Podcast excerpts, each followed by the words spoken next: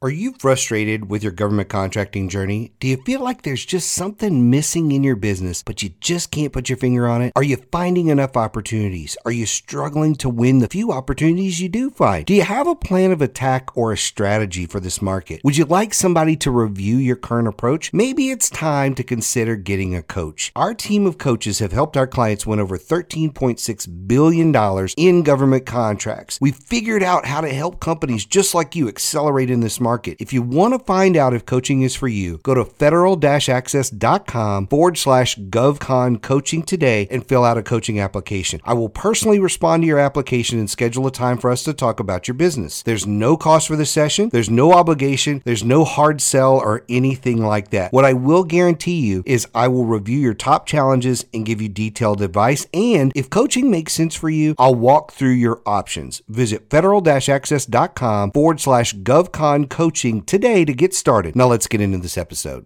Welcome to Game Changers for Government Contractors. Game Changers is dedicated to helping you position for and win more government contracts. And now your hosts, Josh and Mike. Hey everybody, welcome to another edition of Game Changers for Government Contractors. Michael LeJeune here, and I'll be your host today. I'm going to be talking about how to find and how to prep for government conferences. One of the first things that everybody asks me is, Mike, what conferences should I be attending? I have a short list of conferences, and I'll share that for you towards the end of the podcast here. But one of the things that I always say is you should ask your network. You should ask your partners. You should ask potential partners. You should ask contracting officers, small business reps. You should put something out on LinkedIn. The thing is, when you're out there talking to people, your number one job a lot of times is not just meeting people, it's gathering intelligence. You'll hear us talk about that all the time. If I'm talking to any one of those people that I just mentioned, partners, CEOs, whoever it is, I'll ask them a question like, hey, what events do you attend? Which ones do you attend? Because I want to know where they're going because they may say some off the wall conference that you would have never heard about any other way. And and that's how you learned about it. Where are they going to be? You want to be in those places. So that's where we start. If you don't have a long list from that, one of the easiest things you can do is just Google it and just Google government conference and then put in your industry or client. So, like, say, government conference construction, government conference cybersecurity, government conference DOE, HHS, FEMA, Army, whatever it may be. I was just playing around with this earlier today and I said, what about government conference Redstone. And guess what? The Redstone Arsenal Small Business Expo, that's usually in October, or, or, yeah, it's usually in October, that popped up. If you Google government conference with something as simple as a base location, a client, any of those kind of things, you will usually get a handful of links. So this doesn't have to be hard, but a lot of people don't know where to start. Those are the two places that I start. Ask the people in your network, especially your contracting officers and small business reps and your partners and potential partners. Ask those people and and Google it. If you do that, you'll come up with a list probably bigger than you'd ever want to attend, but you'll come up with a really nice list. And then once you have your list, I highly recommend you do your homework. Go on their website because one of the things that you're going to find is number one, in order to even go to a lot of these conferences, sometimes you have to join and become a member. That may be 50 bucks a year, maybe 150 bucks a year, whatever it may be. And so there's some fees you got to think about. So that's one of the things you need to think about. You know, what's the budget that I have to put together? Where are their conferences going to be? Do I have to travel? Do I have a travel budget? All those kind of things. You need to think about those kind of things. But while you're on the website, you can also poke around and figure out, well, who else are, are members here? Who else are members? Whether it's, again, partners or their companies, different things like that. Who's going to be attending to this thing? Because you want to know are some of your potential partners going to be there? Are your clients going to be there? That's the number one thing. And a lot of times on their website, they will have some sort of agenda on there, or you can go to a past conference if they don't have the current agenda for the current year you're looking at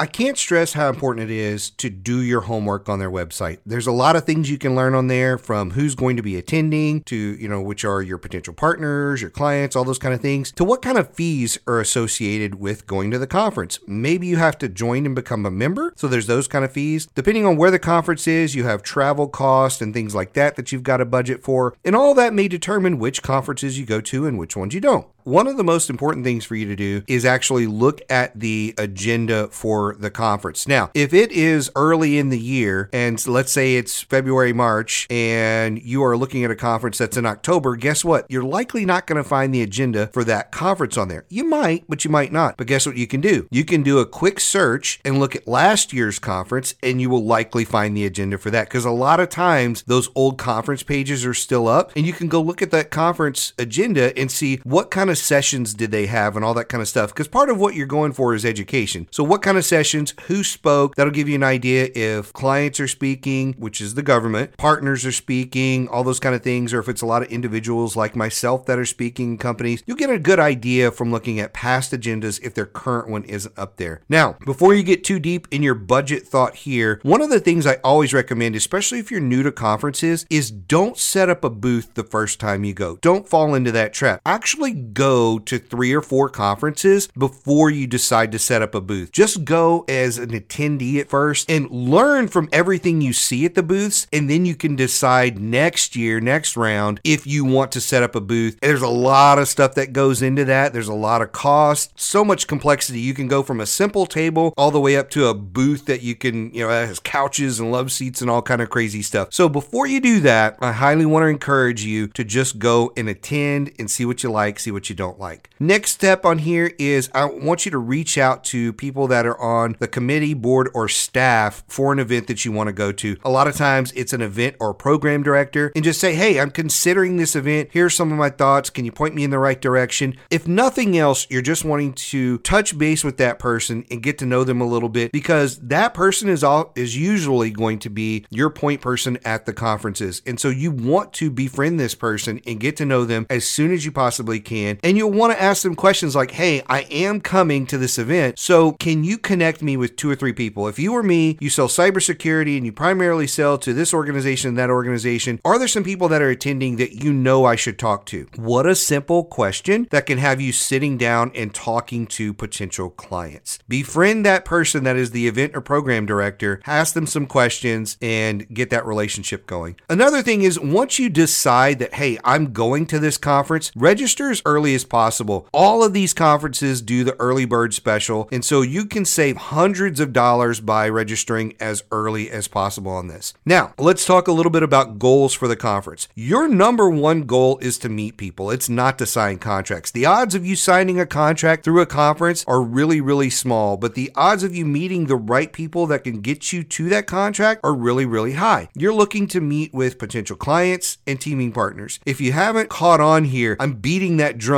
over and over and over again. Potential clients, potential teaming partners. Those are the two groups of people you're wanting to meet a lot of. And then anybody else that you can network with, because sometimes you may not work with people, but they know people and they can introduce you to other folks. Again, potential clients and potential teaming partners. Those are people that they can introduce you to. So you really want to network as much as possible. The number two goal is to educate yourself. You want to get better as a government contractor. You want to learn more about the specific process that the Army may have at this one command and their general is speaking. And so you want to go and listen to him, or maybe somebody from their procurement office is speaking. You want to go and listen to them and hear what their thoughts are and get to know them. Give them your card at the end of the day or at the end of their session, whatever it may be, and just thank them. Put a name with a face. So you want to get better at what you're doing while you're also networking. One of the other tips that I say all the time is you want to map out your days before you go. If you're going for three or four days, map those out. Try to plan three or four short meetings. As it gets closer to the event, a lot of times they have like these networking things in their portals where you can see the other people that are attending and you can shoot them a quick message or an email or a LinkedIn message or something and say, Hey, I'm going to be at the conference. Tuesday looks like there's a gap between one and two o'clock. Could we maybe talk for 15 minutes? I'd just like to shake your hand, put a face with the name. That's really it. And so you're just looking for three or four short meetings through the course of the time you're there, maybe six meetings. And those are things that you're pre planning. Than the pre planned meetings, you're really trying to leave a lot of your schedule open so uh, you can meet people and then you can do things in the evening. There's a lot of opportunities to socialize in the evening, whether it's formal dinners, there's balls, there's all kinds of different things that they have. And then there's groups of people that maybe you're sitting down at lunch one day and everybody says, Hey, I heard there's this really great restaurant. It's two blocks away. We can all walk over there together. Does everybody here at the table want to go? And you'll say, Sure, that sounds like a great thing to do. And so you'll have dinner with that group of people. There's a lot of that stuff that goes on. So you really want to try and maximize that, which kind of leads me to something you should do before you go, and that's get a lot of rest because usually at conferences, it's really, really long days. A lot of times you're up between 6 and 7 a.m., if not before, because you want to check email, get prepped, get dressed, do all those kind of things. You want to be at the conference early. Sometimes there's a breakfast at the conference and you want to meet people at the breakfast. Then the sessions start and it is 100 miles an hour all the way till 5 o'clock. Then a lot of times there's the after hours things they have. Then there's the opportunities for these dinners. So you may be uh, on any given day out of your hotel room anywhere from 12 to 15 hours. It could literally be that much. So you want to get a lot of rest. You want to bring the most comfortable walking shoes you can. I have been to some of these conferences where there's literally five to seven miles a day of walking, walking down the stairs from your hotel room to walking to all the sessions that are all spread out. That was a conference. I think that one was maybe in Georgia. And it was, man, it was this massive place. And I was like, man, I'm so exhausted every day by lunch. So you want to get a lot of rest, bring the right shoes, bring the right clothes, and just be ready to walk. There's a whole lot of that going on. So get in shape before you go. That's that's a big deal. Get your walking in on the treadmill before you go. I can't overemphasize how important it is every single night when you get back to the hotel to do some follow-ups. If you don't have time then, do it as soon as you get back, but I recommend as you go and in the evenings do some follow-ups. Hey Bob, it was nice to meet you. Hey Susan, it was nice to meet you. We talked about these three things today. I'd love to follow up with you when we get back. Maybe drop a link to your calendar in there. Hey, you can grab a spot on my calendar now and you just drop that in the email and then you can follow up when you get back. But I usually follow up throughout the day, but some people like to do it all at once. Whatever works for you, just follow up quickly because people are going to meet anywhere from 50 to 100 to maybe even 200 people at these conferences. You don't want to get lost in that mix. I think my record is somewhere around 220 business cards from a conference. That's a lot of business cards. You don't want to get lost in that. Do your follow ups every single day if possible. Do them at lunch, in between, on breaks, whatever it is. Also, not just email follow ups, connect with those people on LinkedIn. That is critical. You want to touch base there so that you are connected. Then, when you get back from the conference, touch base with everybody again. Give them two or three days to kind of settle back in, and then touch base with everybody that's really important to you. Touch base with those people and make sure you're moving that ball forward. Now, I promised you a list of a handful of conferences here. So I want to talk about the, the top two on my list are SAME SBC. So this is the SAME organization and is their small business conference. This is primarily for engineering and construction firms. However, their small business conference has everybody under the sun at it. It's literally one of the top conferences I could ever recommend to you. I love going to this thing. I always meet a lot of people. It's just done wonders for our business. We really like that one. This year, I think it uh, in 2022. I don't know when you'll be listening to this, but in 2022, I believe they're going to be in Nashville in November. The next conference is the NVSBC Vets Conference in Orlando. It's usually in Orlando. It's usually in the May timeframe. This one is primarily for veterans, but anybody can attend this thing. But again, look on these websites and figure out do you have to be a member or any of those kind of things. Yeah, the Vets Conference is a great conference. Then there's also conferences like the NCMA World Congress. It's usually in the summer. Uh, this particular year, it's in Chicago. You got the Navy Gold Coast. It's usually in the fall, like September. National HUBZone, late August, September. You got National 8A. It's usually early in the year, late January, early February. Then you've got the Government Procurement Conference. Those are some of the big ones there. So that's what one, two, three, four, five, six, seven. Yeah, yeah, that's a handful. That'll get you started. Also, look at regional conferences that are also there. So, like the SAME organization has regional offices all over the place, and they have regional conferences and get-togethers. I think some of them even do it monthly. So, depending on the organization you're looking at, once you join, there's regional events in between the national conferences. That's one of the benefits of being part of a big organization like SAME because they have so many other events going on outside of that one time a year event. Those are a handful. If you got any questions about these or any other conferences, let me know. If there's a great conference that I missed, please let me know and I will make sure I put that out. I have a, an ongoing list that I keep for clients and I'll make sure I put that out uh, periodically on LinkedIn. So if I missed a conference and you're like, Mike, I don't know how you missed this one, send me a note. I want to know about the conferences that you attend. And again, if you have any questions, you know how to reach me. We'll see you next time.